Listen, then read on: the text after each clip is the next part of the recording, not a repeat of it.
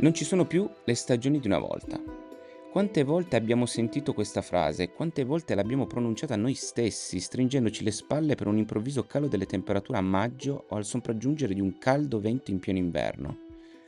Ma più precisamente, che cosa intendiamo con una volta? Pensiamo a vent'anni fa, al secolo scorso, a prima dell'industrializzazione? A scorrere le cronache di ogni tempo pare che le stagioni pazze siano più numerose di quanto si pensi, e nel novero ci sono un po' tutte le stagioni, e non solo la primavera. Primavere più fredde degli inverni, estati che sfuggono via senza lasciare un raggio di sole, inverni che strafanno in un verso o nell'altro, con gelo e neve da era glaciale, oppure temperature più consone ad inizio d'estate. La vita ci appare spesso complessa, misteriosa e imprevedibile, ma non siamo sul set di un film, non siamo i protagonisti di un giallo o di un fantasy. Nel mondo reale, infatti, le risposte ad ogni nostra domanda sono sempre lì, davanti ai nostri occhi, prevedibilissime. Noi uomini però abbiamo il brutto vizio di guardare sempre altrove, di non soffermarci sugli indizi, i dettagli, le certezze che la realtà ci mostra e così viviamo in un universo di illusioni e di inganni. Benvenuti in una nuova puntata del mondo dei dannati. Provate ad aprire i pensieri di Giacomo Leopardi e leggete il 39esimo. Il grande poeta, che visse agli inizi del 1800, riporta riflessioni di Baldassarre Castiglione, che morì nel 1529. Su alcune considerazioni del grande letterato cinquecentesco, di come i vecchi del suo tempo fossero propensi a screditare il presente confrontandolo con il passato certamente migliore, Leopardi affermava io credo che ognuno si ricordi di aver udito da suoi vecchi più volte, come mi ricordo io dai miei, che le annate sono divenute più fredde che non erano, e gli inverni più lunghi, e che, al tempo loro, già verso il dì di Pasqua si solevano lasciare i panni dell'inverno e pigliare quelli dell'estate, la qual mutazione oggi, secondo essi, appena nel mese di maggio e talvolta di giugno si può patire e quindi conclude con un tocco di ironia. L'Italia sarebbe più fredda oramai della Groenlandia se da quell'anno a questo fosse venuta continuamente raffreddandosi a quella proporzione che si raccontava allora. Anche lo storico bizantino Procopio registra per il 537 d.C. nella sua Storia delle guerre vandaliche avvenimenti incredibili, tutto quest'anno fu Eziandio segnalato da un grandissimo prodigio, apparendo il sole privo di raggi a somiglianza della luna, e quasi il più dei giorni cercarlo indarno gli umani sguardi. Spoglio, pertanto, dell'ordinario chiaror suo risplendeva oscuro e fosco. Evento confermato l'anno dopo da Cassiodoro, che dipinge a tinte fosche uno scenario quasi apocalittico in cui il Sole sembra aver perso la capacità di splendere e ha assunto un colore bluastro. I corpi non lasciano ombre sul terreno.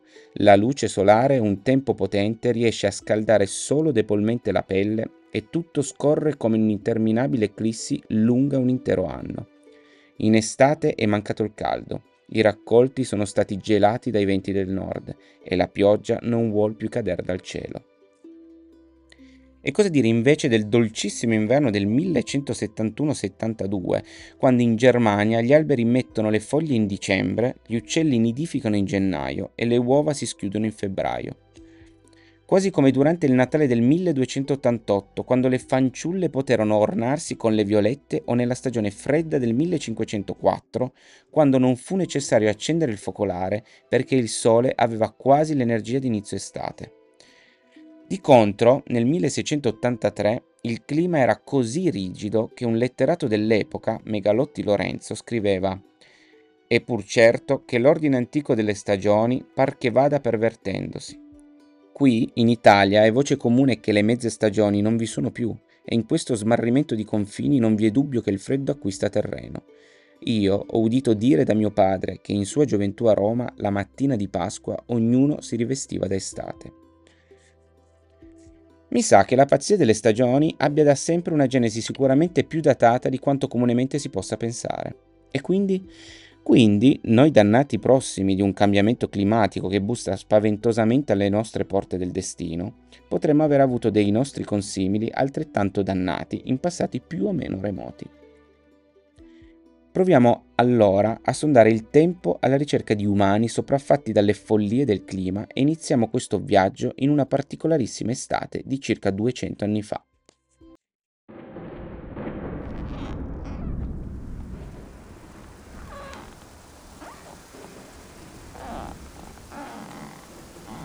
Fu in una cupa notte di novembre che vidi la realizzazione delle mie fatiche.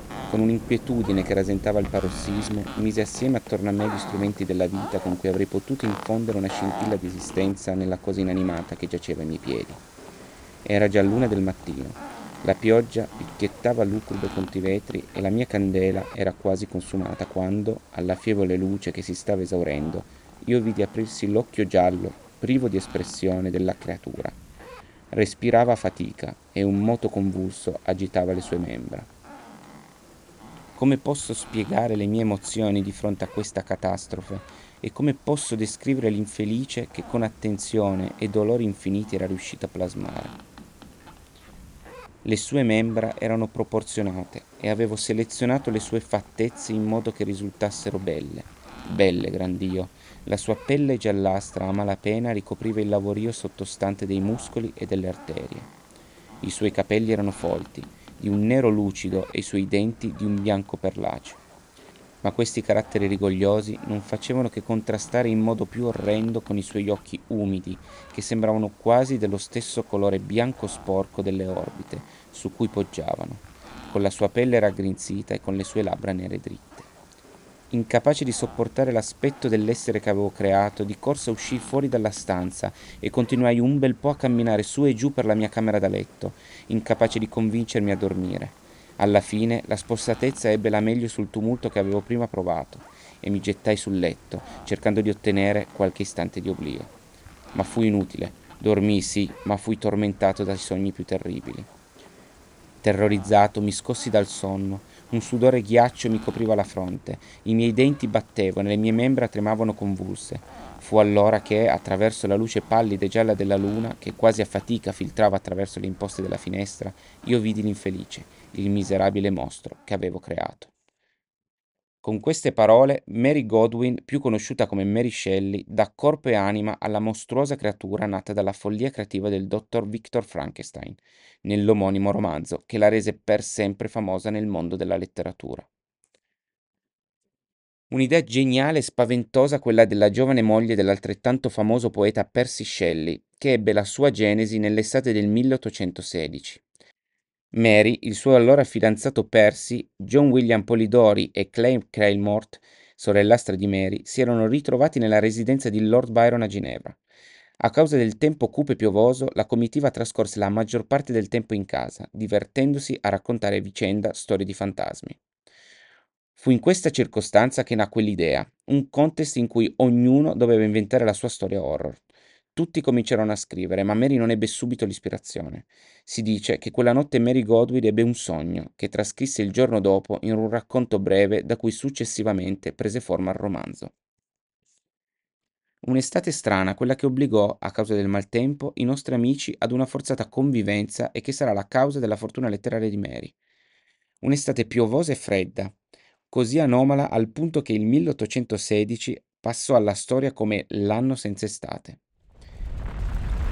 Per capire il perché di una simile anomalia meteorologica dobbiamo partire da molto lontano da Ginevra e dalla Svizzera, un viaggio oltreoceano che ci porta sino alle pendici di un enorme vulcano che a quel tempo si stima superasse i 4.000 metri di altitudine, il Tambora, incombente con la sua mole sull'isola indonesiana di Subawa. L'Indonesia è un grande arcipelago composto da oltre 17.000 isole con ben 127 vulcani attivi. Ogni anno circa una decina di questi vulcani entra in eruzione. Nel 1815 il vulcano Tambora è tra questi. Dopo un sonno durato molti secoli e circa tre anni di attività minore, con tremore vulcanico e piccole emissioni di cenere, entra in eruzione la sera del 5 aprile del 1815. Le esplosioni chiaramente avvertite sulle isole vicine vengono scambiate per colpi di artiglieria pesante si tratta invece del vulcano che in quelle ore solleva una colonna eruttiva che raggiunge una quota di 33 km. La mattina dopo, un centimetro di cenere vulcanica ricopre la porzione orientale dell'isola di Giava, a circa 500 km di distanza.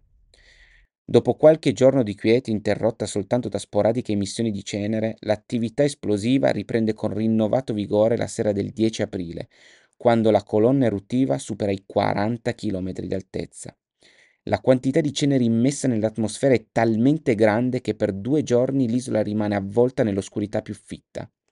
Miscele calde e veloci di gas e ceneri si abbattono sui fianchi del vulcano, spazzando via interi villaggi e quando questi flussi raggiungono il mare, sollevando onde di maremoto che raggiungono le coste vicine, fino all'isola di Giava.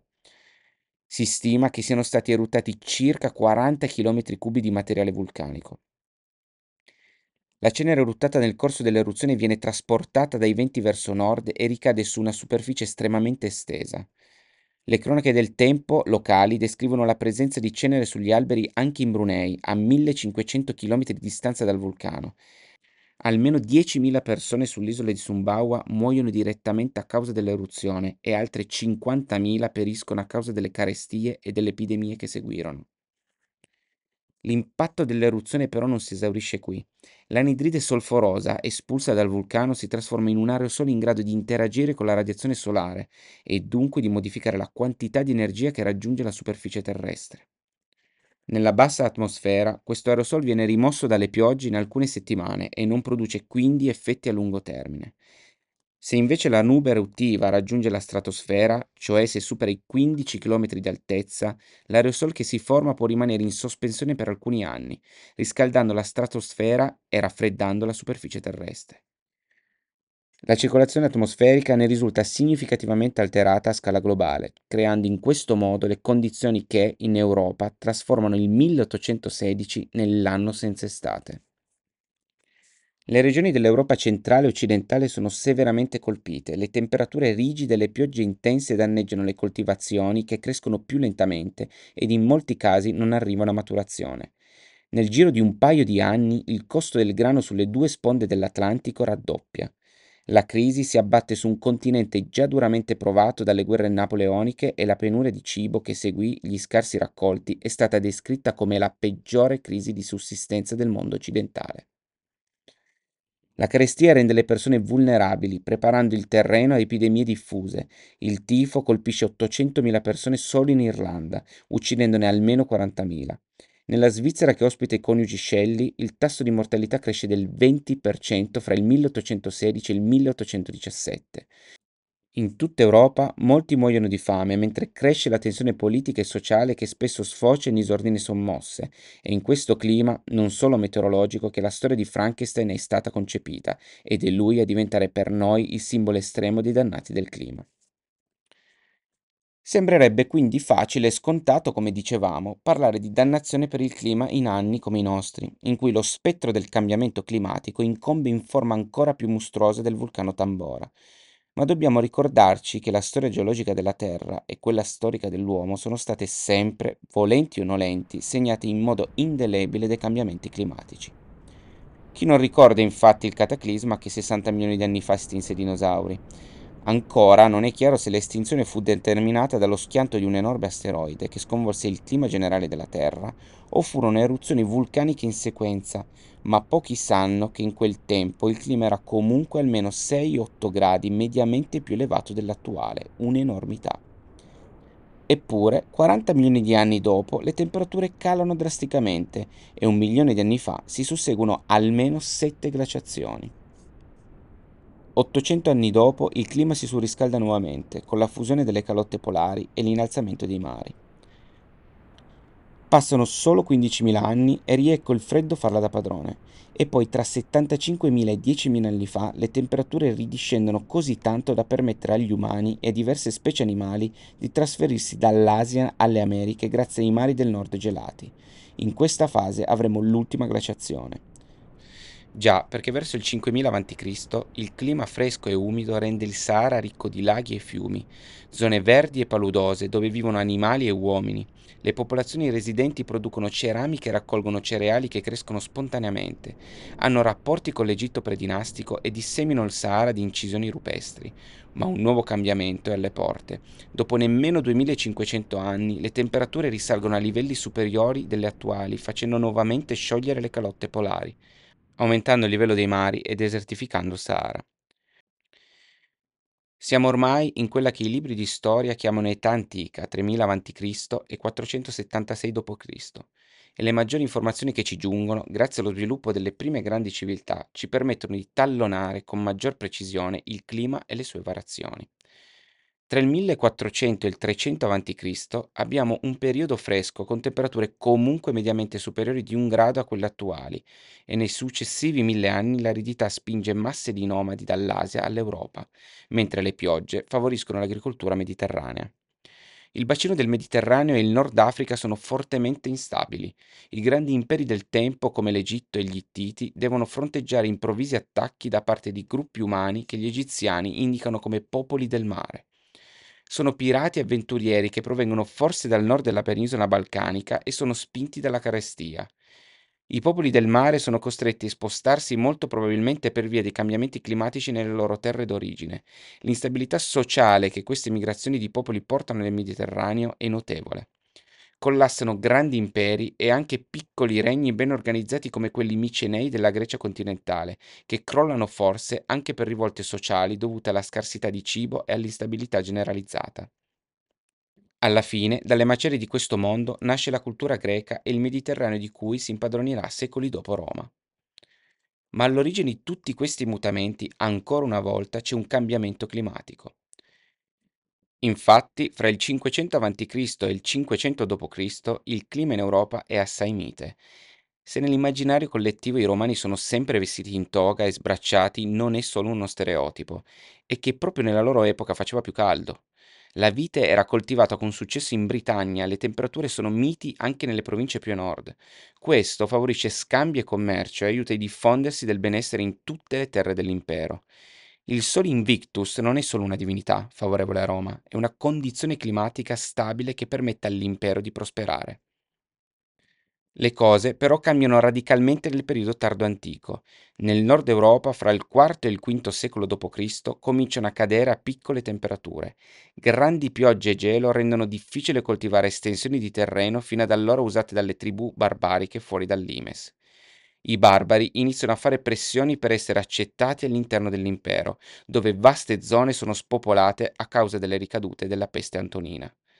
Verso l'inizio del V secolo la situazione è diventata drammatica, soprattutto in Occidente. Ondate di tribù barbare sono costrette a lasciare le loro sedi originali. I Goti, i Vandali, i Avari e infine i Longobardi calano dal nord verso il bacino del Mediterraneo in cerca di sedi stabili e più calde. L'impero d'Occidente collassa, la Britannia abbandonata da Roma cade in una depressione economica fortissima. Poi il miracolo dell'anno 1000. La rinascita è dunque figlia del non avverarsi dell'apocalittica profezia del mille e non più mille? No, la ripresa economica e il miracolo di quel memorabile millennio non sono dovuti alla fine della grande paura e neppure alla rotazione delle coltivazioni o all'invenzione dell'aratro con il gioco, come si leggeva nei libri di storia di una volta. La grande ripresa dell'agricoltura e il conseguente aumento della popolazione, che spinse anche ad adottare nuove soluzioni tecnologiche, è legata invece al fatto che a partire dall'800 d.C. le temperature in Europa ricominciano a salire e restano alte fino al 1300. Sono gli anni in cui in Italia i liberi comuni e le repubbliche marinare fanno ottimi affari commerciando fra loro e con l'Oriente. Le rotte internazionali sono ripristinate perché il clima è buono e non si diffondono epidemie. Nel 1300 rieccoci, nuova svolta del clima, che però non peggiora drasticamente fino al XV secolo. Sul finire del 1500 però le temperature vanno di nuovo a picco e questo causa una serie di contraccolpi nella società rivolte contadine, instabilità sociale, epidemie e guerre. Un filo rosso climatico lega la peste nera, le rivolte religiose contadine nella Germania di Lutero, la rivoluzione francese e l'instabilità sociale dell'età napoleonica e della restaurazione. Una vera epopea di dannati. La cosiddetta piccola glaciazione dura dal 1300 al 1850 e interessa l'Europa e il Nord America. In Occidente sono secoli di grande elaborazione sociale ed economica, che portano all'adozione di nuovi sistemi statali o a rivoluzioni violente in Inghilterra, Francia e poi in tutta Europa. Il freddo va combattuto riorganizzando gli stati, centralizzando la raccolta delle tasse e sovvenzionando imprese mercantili in un momento in cui, per motivi climatici, l'agricoltura si trova in grande difficoltà. Questo problema climatico segna anche la fine dell'aristocrazia terriera, che viene spodestata dalla nuova classe dei banchieri e dei mercanti, la cui ricchezza è meno legata ai disastri climatici. La società, come oggi la vediamo, nasce allora, ancora una volta sulla spinta di un mutamento climatico. Dal 1850 le temperature piano piano risalgono, la piccola glaciazione è finita, ma a partire dal secolo successivo, ovvero dal 1950, prende una vera e propria corsa. Non è un fenomeno naturale. A partire dagli inizi del 1900 le emissioni di gas serra nell'atmosfera dovute alle fabbriche, all'industrializzazione, alla produzione di energia, agli allevamenti intensivi determinano la svolta. Finché gli stati industrializzati erano pochi, l'impatto riguardava solo territori circoscritti, colpiti dalle emissioni di sostanze inquinanti. Nel corso del secolo scorso, in particolare dalla seconda metà del secolo, all'inquinamento si è aggiunto l'effetto del riscaldamento, dovuto a gas serra. Gli effetti si sono quindi diffusi ovunque e la scala è diventata globale. L'intero pianeta ha la febbre. Cosa fare allora? Difficile dare oggi una risposta senza cadere in sterili controversie sul cambiamento climatico. Una mano, per ipotizzare una terza via alternativa, ce la può però offrire lo storico Amedeo Feniello, docente di storia medievale all'Università dell'Aquila, con il suo libro Demoni, venti e draghi, come l'uomo ha imparato a vincere catastrofi e cataclismi. Nel suo libro Amedeo dice, lo studio del clima del passato ci aiuta a capire due cose. La prima, che l'aumento o la diminuzione di appena pochi gradi può produrre sconvolgimenti incredibili, e poi che a fronte dei mutamenti naturali alcune civiltà resistettero e altre invece soccombettero. Questo, di fronte alla realtà climatica che si sta prospettando, può spronarci ad adattarci e soprattutto a reagire. I cambiamenti climatici attuali sono sicuramente di origine antropica e mai come in questa fase l'uomo è stato condizionante. Tuttavia, come abbiamo visto, dobbiamo smettere di pensare che il clima del passato fosse stabile e che bastano davvero pochi gradi per far saltare il banco. Basti pensare come la piccola era glaciale ebbe effetti che colpirono affondi contemporanei. La trasformazione del Tamigi e la Senna in piste di ghiaccio, per esempio, o la laguna Veneta trasformata in pista da pattinaggio, tanto che si poteva andare in carrozza da Venezia a Mestre. Con effetti disastrosi dal punto di vista sociale ed economico, con il tracollo del settore principale della vita economica del tempo, l'agricoltura. Di fronte ad eventi così estremi ci sono stati paesi e stati che non hanno avuto la capacità di reagire e rialzarsi dopo questi shock e le soluzioni dipendono da tanti fattori, anche psicologici, culturali e religiosi. Nel passato, in particolare, le civiltà erano distanti, non c'erano contatto e ognuno trovò un modo peculiare per uscire dalla crisi. Ci furono civiltà che collassarono, come la civiltà Khmer in Cambogia, dove a causa dei problemi climatici saltò il ciclo dei monsoni e dunque i canali e il sistema di irrigazione dei terreni. Lo stesso accade per il Nilo, la cui stabilità era fondamentale sia per cicli agricoli sia come vettore per il trasporto di merci e grano da sud a nord d'Egitto. Perdendo la sua capacità distributiva, il paese, che fino ad allora era tra i più sviluppati al mondo, andò in tilt. Altre civiltà invece reagirono e si adattarono al cambiamento, come quella cinese, uscita dalla crisi del Trecento adottando una serie di strategie come le grandi opere, come la muraglia cinese, il ripristino degli assetti agricoli, la ricostruzione della capitale Pechino, le infrastrutture, i canali e le dighe. Una cultura della pianificazione con soluzioni non semplici, perché la pianificazione delle grandi opere fu frutto di un dibattito spesso accanito. Però questo agire lascia emergere un modello di intervento che ha radici culturali antiche, che si riverbera nel tempo con una prospettiva lunga che guarda avanti, lungo decenni e non anno dopo anno. Pianificazione di cui noi europei non sembriamo abituati. Guardiamo per esempio la transizione ecologica che è sicuramente complicata e dai costi enormi, ma che in Europa si fa in ordine sparso. Le crisi sono sicuramente momenti di morte, perché tanto di ciò che esisteva muore e scompare, seppellita dalla congiuntura e dallo shock. Però è anche generatrice di vita e di opportunità. Le distruzioni, insomma, sono creatrici, ma per creare qualcosa di nuovo bisogna uscire dal caos e dal disordine. E l'unica strada è un'adattività capace di costruire il nuovo con un surplus di organizzazione e di tecnologia. Lo stanno dimostrando i nostri tempi sempre che la nostra civiltà non dia vita in un altro anno senza estate ad un nuovo mostro in grado questa volta di divorarla. Grazie per aver ascoltato Il mondo dei dannati, un podcast scritto da Alessandro Forno e raccontato da me, Edoardo Forno. Potete trovare tutte le fonti e i documenti utilizzati per questa puntata sulla nostra pagina Instagram. Se la puntata ti è piaciuta, lascia 5 stelle così aiuterai a far crescere il podcast. Noi ci vediamo la prossima settimana dove scopriremo il nuovo dannato.